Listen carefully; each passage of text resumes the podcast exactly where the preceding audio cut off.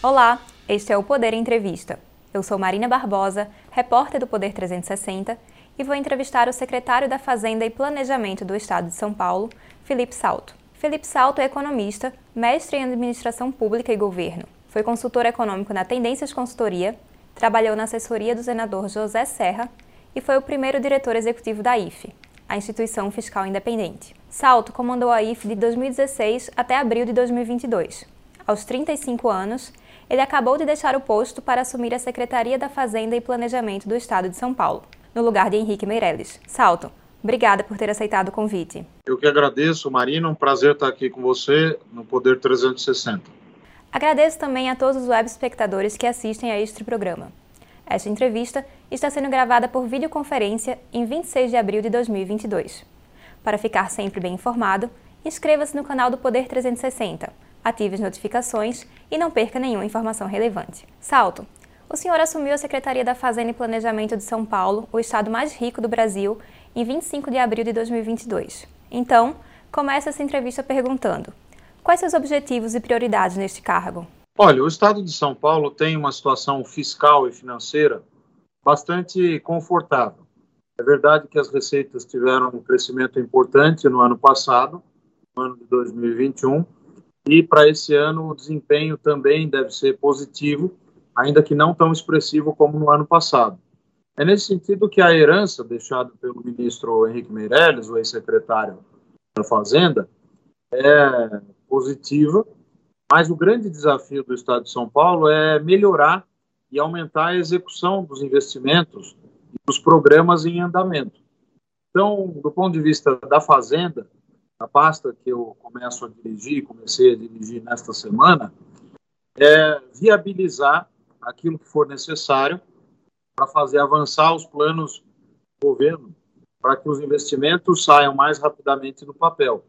Além disso, eu tenho dito que nós precisamos ter maior transparência nas contas, no sentido de adotar algumas práticas que são comuns em países mais avançados, como as chamadas spending reviews, revisões periódicas do gasto, o que vale também para os incentivos tributários, os chamados gastos tributários de uma maneira mais geral. Essa avaliação dos programas, essa revisão dentro de um plano fiscal de médio prazo, pode nos ajudar a avançar em algumas agendas que muitas vezes ficam travadas, justamente por falta de espaço fiscal prospectivo não é só uma questão de saber se tem dinheiro ou se terá dinheiro ou não, se terá orçamento ou não, mas também de planejar as boas ações. O que eu disse, tenho dito, tenho repetido, é que ah, o meu grande desafio é combinar a responsabilidade fiscal com a responsabilidade social. A geração de superávit primário, ano passado nós tivemos 42 bilhões de superávit primário, para esse ano há uma previsão superior a 13 bilhões, de superávit, com uma dívida é, pública aqui no Estado que está controlada, é, ela, é claro que nos dá algum conforto e liberdade, mas o desafio é, junto com as outras áreas do governo, viabilizar programas, ações, políticas públicas por meio dessa situação ou a partir dessa situação fiscal e financeira que é de fato positiva. Dentre essa lista de prioridades, a questão dos investimentos foi o primeiro ponto que o senhor citou. Gostaria de saber o que é está sendo pensado para estimular os investimentos no estado de São Paulo e estimular o empreendedorismo também. O ponto central é que nós já temos uma série de coisas encaminhadas, né? como, por exemplo, a linha 6 e a linha 2 do metrô e outros empreendimentos que podem ganhar maior celeridade, mas que já estão programados. Vale dizer que a própria lei eleitoral e a lei de responsabilidade fiscal, nesse período eleitoral, proíbem a contratação de gastos novos. Então, o nosso empenho vai ser, junto com as outras secretarias, a Secretaria de Orçamento e Gestão também, promover a aceleração disso, no que for possível. A viabilização de instrumentos eh, financeiros que possam também ajudar a viabilizar esses processos e acelerar a liberação de recursos a Secretaria de Fazenda tem uma gestão do ponto de vista da Receita Estadual e do Tesouro Estadual que são muito eficientes. Nós acompanhamos o fluxo de caixa do Estado diariamente, as liberações, e ainda nessa semana eu solicitei um levantamento ah, com informações já prestadas por todas as pastas aqui do governo do governador Rodrigo Garcia, para que a gente possa avaliar as programações de liberação de recursos, sobretudo dentro da lógica já programada. Dizer, não é que vamos fazer gastos novos, é aquilo que já foi aprovado para esse ano no orçamento anual pela Assembleia Legislativa e sancionado pelo governador. Então, vale dizer que as medidas que podem ser tomadas agora nessa matéria são mais de colaborar para acelerar a execução. De outro lado, as outras ações que eu mencionei, como revisar os gastos que sejam de má qualidade ou que não tenham gerado os efeitos prometidos no emprego e renda, sobretudo incentivos fiscais e tributários, a partir de uma metodologia que nos permita avaliar antes e depois, quer dizer, antes de fazer uma política nova e depois também, dados os recursos que já estão empenhados nessa matéria, é, vai ser um passo, a meu ver, fundamental para que a gente continue a preservar o, o histórico de responsabilidade fiscal do Estado de São Paulo nos governos é, que, que, se, que antecederam o atual, mas que também a gente possa dar um passo além, melhorando é, também a entrega de serviços públicos lá na ponta. E em relação aos investimentos privados, é, estão sendo estudadas medidas para estimular também é, esse investimento? Olha, o estímulo ao investimento deriva de, um, de uma série de questões. Por exemplo, o ambiente macroeconômico, o ambiente de negócios, a própria situação geral do país. É claro que nós estamos numa situação em que os investimentos privados não estão reagindo, estão até sendo prejudicados por uma política fiscal e também um contexto externo que tem travado essa possibilidade de motivar a iniciativa privada a taxa Selic, o juro básico muito alto e em crescimento para conter a pressão inflacionária, o quadro externo bastante adverso em razão da guerra da Ucrânia e dos desdobramentos disso, e é lógico que todos os estados sofrem nesse contexto mais negativo. O que o Estado pode fazer é o que já vem fazendo: é realizar investimentos, executar aquilo que está no orçamento e fazer com que a programação para 2022 e para os próximos anos possa ser é, turbinada, possa ser acelerada, possa ser executada com maior rapidez. Incentivos, redução de impostos, algo nesse sentido está sendo estudado para atrair um investidor privado? O volume de incentivos, benefícios no âmbito do ICMS, que em 2021 ficou em torno de 61 bilhões, deve subir a, no, no, próximo exercício, né, ao longo de 2022 principalmente, mas já para 2023, a casa de 80 a 82 bilhões pelas atuais programações. Por quê?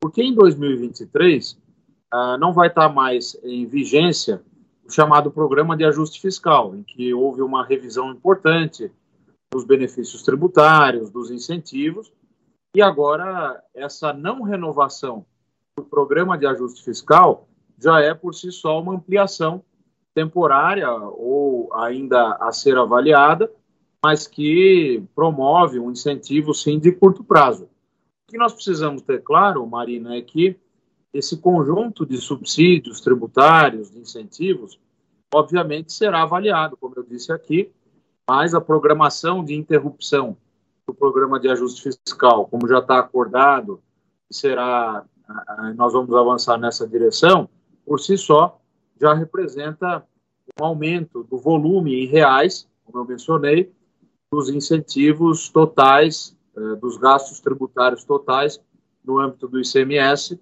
entre 2021 e 2023. E a ideia é beneficiar quais setores ou áreas é, com esses benefícios? Na verdade, não há nenhuma novidade nessa matéria, porque nós estamos num período eleitoral e nenhuma medida nova será tomada. O que já está programado e que nós estamos é, é, prevendo para as diretrizes orçamentárias, o orçamento do ano que vem, é, é contempla, essa contemplação do, do, fim do programa de ajuste fiscal, que por si só ah, renova, digamos assim, ou restaura um volume de subsídios maior, né, subsídios tributários, mas não há nenhum programa específico nessa matéria. Nós entendemos que a recuperação da economia, e São Paulo tem apresentado um crescimento de cerca de quase cinco vezes o crescimento econômico do Brasil nos últimos anos, é promover medidas de simplificação, de transparência, de programação dos gastos e melhoria da execução, e tudo isso, em última instância, vai permitir, ah, por meio dessa gestão mais inovadora, mais avançada e moderna, que os investimentos privados também apareçam no segundo momento. Quando anunciou sua nomeação, o governador Rodrigo Garcia falou em ações de desenvolvimento econômico, geração de emprego e renda.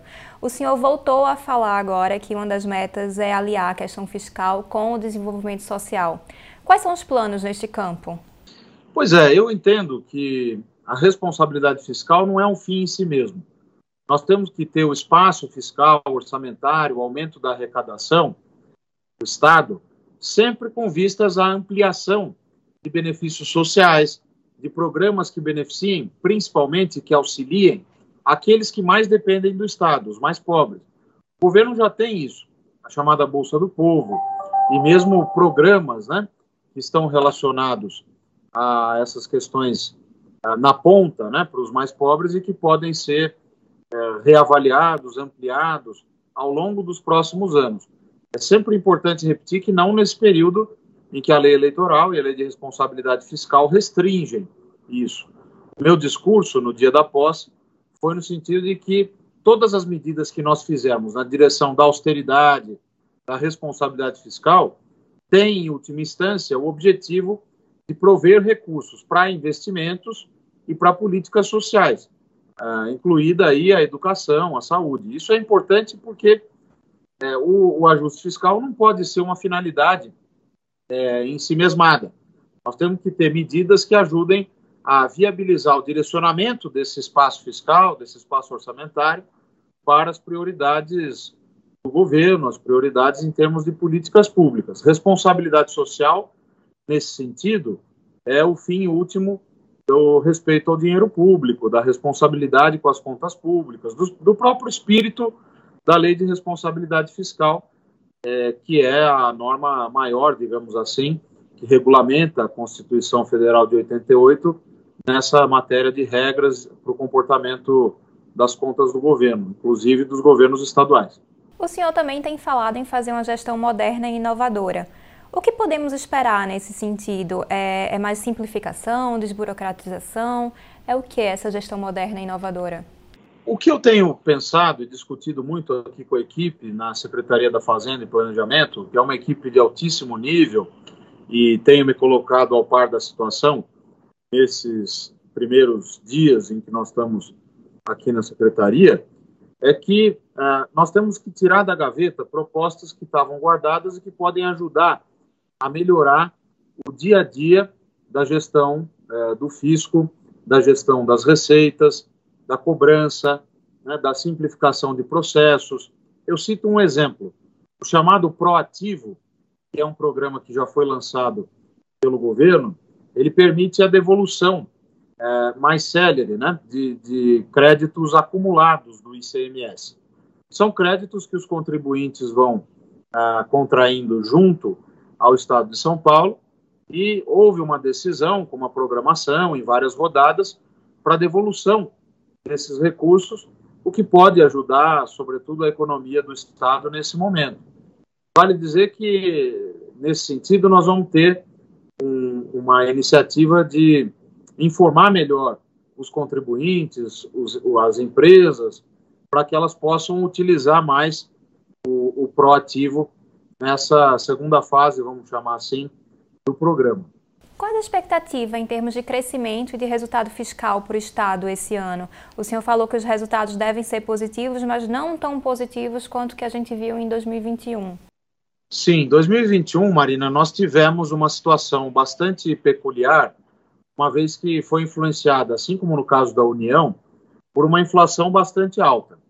Essa inflação bastante alta acaba gerando um desempenho bastante significativo da arrecadação em termos nominais, mas também em termos reais, porque a inflação que afeta a receita do ICMS, por exemplo, não é a mesma que é medida pelo IPCA.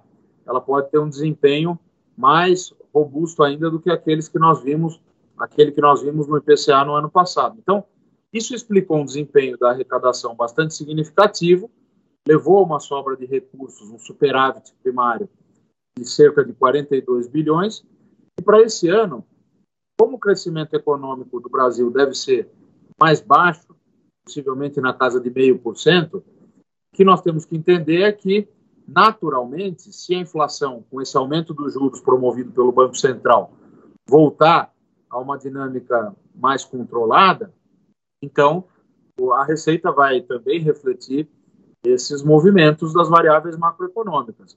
Agora, é nem de longe um cenário negativo. Deve, deve haver, pelas nossas contas atuais, o superávit primário, que é receita menos despesa, sem considerar o pagamento de juros, de mais de 13 bilhões em 2022. Em termos de crescimento? Pois é, o crescimento é, do Estado, nós estamos ainda avaliando as projeções feitas pela Fundação SEAD, mas é importante ter como referência que, nos últimos anos, o crescimento tem sido de 4,5 vezes a 5 vezes maior do que o crescimento médio do Brasil. Então, nesse quadro em que o Brasil cresce em torno de 0,5%, São Paulo certamente terá desempenho do ponto de vista da atividade, da produção, do consumo, mais pujante, mais significativo do que a média prevista para o Brasil. Apesar dessa perspectiva de redução do superávit, o Estado promete ampliar os investimentos e conceder o reajuste aos funcionários públicos nesse ano. Essas medidas preocupam do ponto de vista fiscal? O que será feito para manter o equilíbrio das contas públicas? Não há nenhuma preocupação, porque justamente essa redução do superávit primário já contempla, em boa medida, os investimentos mais altos desse ano que estão programados. Então, esse aumento dos investimentos é, foi justamente viabilizado por uma situação fiscal e financeira dos últimos anos, principalmente do ano passado, mais dos últimos anos, olhando de maneira mais geral, em perspectiva médio prazo, e que agora pode ser direcionado a tudo aquilo que está previsto na lei orçamentária anual. Evidente que o desafio da execução é sempre muito presente, né? e nós vamos trabalhar na medida em que a Fazenda possa colaborar com a pasta do orçamento e gestão e as pastas finalísticas para que haja a celeridade necessária, ou pelo menos para que a gente consiga aumentar o ritmo de execução. É nesse sentido que o resultado primário também será menor do que o ano passado, mas ainda um bom superávit primário, enquanto a União, o governo federal, vale dizer, vem produzindo déficits públicos, né, déficits primários. O reajuste também que foi concedido é, pelo, pelo, pela gestão anterior, né, esse mesmo governo, mas o governador anterior, é, também já está contemplado nas nossas contas. Até as contas foram conservadoras, no sentido de que os efeitos podem até ser um, um pouco menores. Né, isso é importante dizer. Ou seja, essa conta de 13 bilhões de superávit pode até ser eventualmente superada. Na avaliação do Tesouro Nacional sobre a capacidade de pagamento dos estados, São Paulo tem bom desempenho nos indicadores de liquidez e poupança, porém leva nota C no quesito endividamento. O alto endividamento do estado foi inclusive citado em um relatório da IFE em 2020. Então, é, queria saber como o senhor avalia essa questão e pretende atacar esse problema. Pois é, a chamada CAPAG, que é a capacidade de pagamento dos estados, é um critério mudado recentemente pelo Tesouro Nacional nos últimos anos e que inclui indicadores de poupança corrente, de liquidez e de endividamento, e olhados conjuntamente levam à emissão de uma nota para os estados. O que eu percebo, e já me atualizando dos números aqui com a equipe, é que São Paulo continuará tendo uma boa avaliação. Nós estamos com uma dívida que está decrescendo, e é, é uma dívida controlada, e, e, essa dívida em porcentagem da receita corrente líquida nunca foi tão baixa como nós temos hoje, a dívida consolidada líquida do Estado. Não é? Isso é importante destacar porque é uma situação que, eventualmente, quando a gente compõe esses números com os outros indicadores que compõem a CAPAG, pode até levar a uma impressão de que São Paulo não está uma situação tão confortável, mas não é verdade.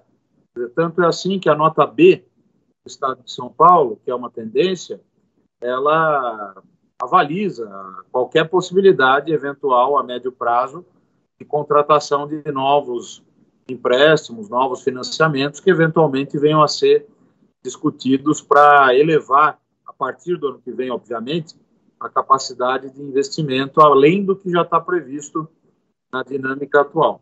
O que tem permitido a redução do endividamento de São Paulo? A queda do endividamento está relacionada a uma melhora no serviço da dívida, a Lei Complementar 173 ajudou bastante a que São Paulo, durante a pandemia, pudesse ter ficado sem pagar uma parte do serviço, isso já retornou, mas mesmo tendo retornado, a gente observa que há fatores estruturais. A dinâmica da receita, que é consistente, a própria evolução dos financiamentos contratados, tudo isso tem é, sido suficiente para produzir uma relação dívida consolidada líquida sobre a receita corrente líquida, que é o indicador mais conhecido e utilizado para fins dessa avaliação da solvência fiscal, chamemos assim, do Estado, é, tenha ou venha apresentando uma dinâmica positiva. Então, é uma conjunção de fatores: o crescimento do Estado, que leva também a um desempenho bom para as receitas, em que pese o efeito da inflação já mencionado, também a dinâmica é, produtiva dos investimentos e das próprias decisões de investimento, de aumento do investimento do Estado, o controle de gastos obrigatórios, agora é que foram dados os reajustes, né, recentemente, mas totalmente dentro dessas possibilidades e sem afetar, do ponto de vista prospectivo, a trajetória da dívida sobre a receita. São estudadas medidas adicionais para solucionar essa questão? Privatizações, por exemplo, seria uma forma de reduzir o endividamento?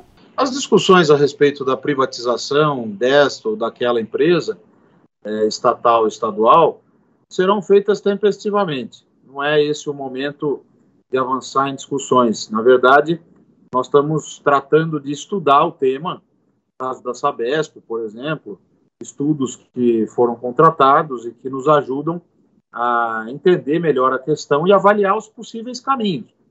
Não há um único caminho, privatizar ou não privatizar. Há possibilidades aí entre esses dois extremos que podem ser discutidas, debatidas, e isso vai ser feito de modo oportuno. Salto, recentemente os estados e o governo federal entraram em atrito por causa dos tributos que incidem sobre os combustíveis. Como o senhor avalia essa questão e pretende tratar do assunto em São Paulo? São Paulo, na verdade, acatou o que foi decidido pelo Congresso Nacional, confaz as decisões no âmbito do Conselho é, por todos os estados, levaram a uma solução, essas, essas discussões levaram a uma, a uma, a uma solução que cumpre aquilo que está na legislação, adotou-se uma alíquota de referência, chamada alíquota ad rem, que é uma alíquota calculada em termos de valor monetário. Né? Essa vai ser a referência. Claro que isso já vai produzir um efeito sobre os preços, porque, veja, no sistema anterior, se os preços continuarem aumentando do petróleo, você teria, no sistema anterior, naturalmente um aumento da arrecadação, um aumento da carga, um aumento da arrecadação. Quando se muda para esse novo sistema, e São Paulo vai nessa direção, ah, abre-se mão de arrecadação, mas observa-se um efeito lá na bomba, no preço do combustível. Então, já está, na verdade, em vigor uma medida que terá efeito, sim, sobre o preço dos combustíveis aqui em São Paulo, na verdade, derivada dessa decisão, dessa nova legislação do Congresso Nacional, e depois de ter avançado nos debates do CONFAS.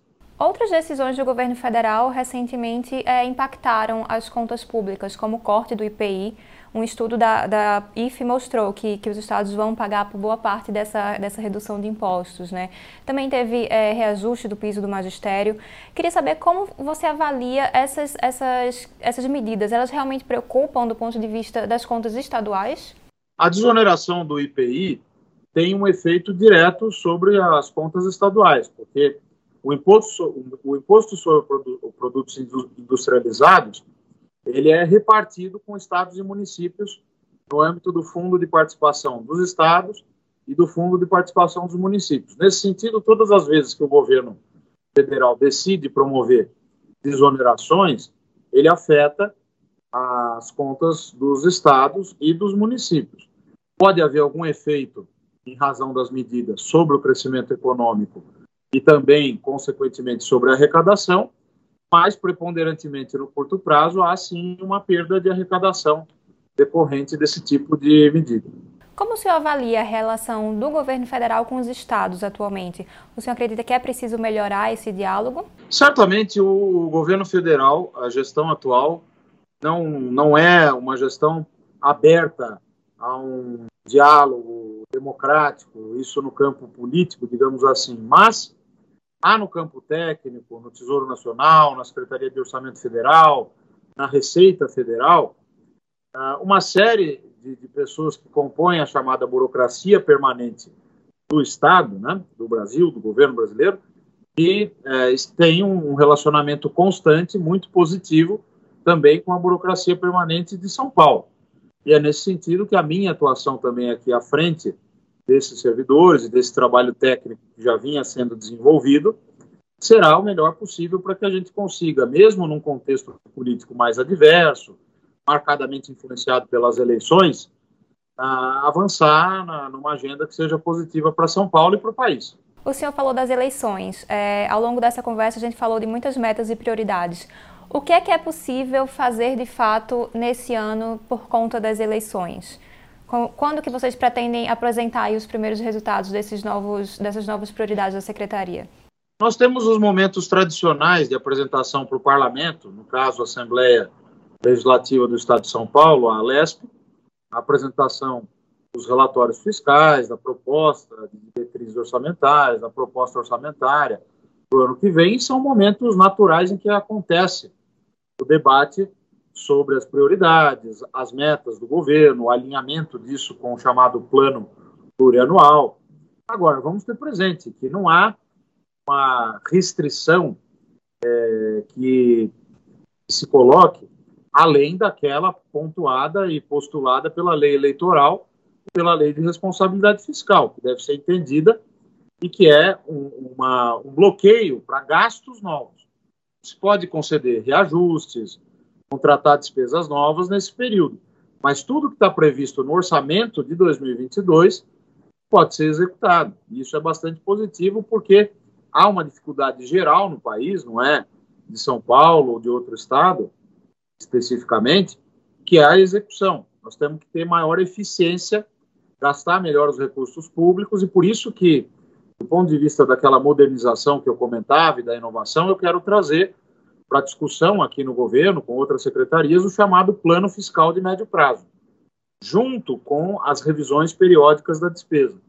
Esses instrumentos, que estão no estado da arte, do que a literatura, nossa matéria recomenda, no mundo inteiro, e há experiências como no Reino Unido, que nós podemos copiar, ou nas quais nós podemos nos inspirar, que podem ajudar, sim, a programar um modelo de investimentos e de gastos públicos de melhor qualidade, principalmente a médio prazo. Agora, o trabalho já começa agora, porque precisa, uh, passo um, avaliar todos esses gastos, incluindo os gastos tributários, os incentivos e tudo mais. Como seria esse plano fiscal de médio prazo? Nós vamos elaborar avaliações. Então, precisa ter uma metodologia que permita avaliar programa por programa uh, uh, e definir da seguinte maneira: qual era o objetivo daquela política pública, se foi atingido ou não.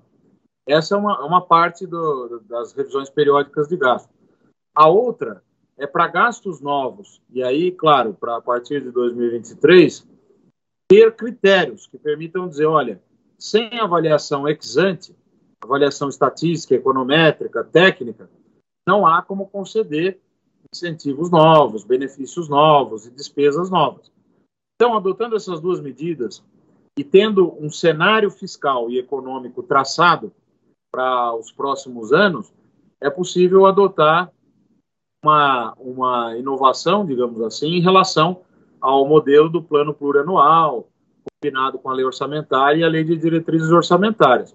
Óbvio que isso não é um projeto que sairá do papel em curto espaço de tempo, mas é uma proposta pela qual pode se batalhar desde já. É, inclusive, uma das primeiras etapas é a própria criação de uma metodologia própria do Estado de São Paulo para avaliar as políticas, né? Para quem não sabe onde quer chegar, todos os ventos são desfavoráveis. Se nós não sabemos nem de onde estamos partindo, então fica pior ainda. Quer dizer, o que a gente tem que ter presente é uma avaliação de tudo que vem sendo feito. O Estado vem fazendo muita coisa.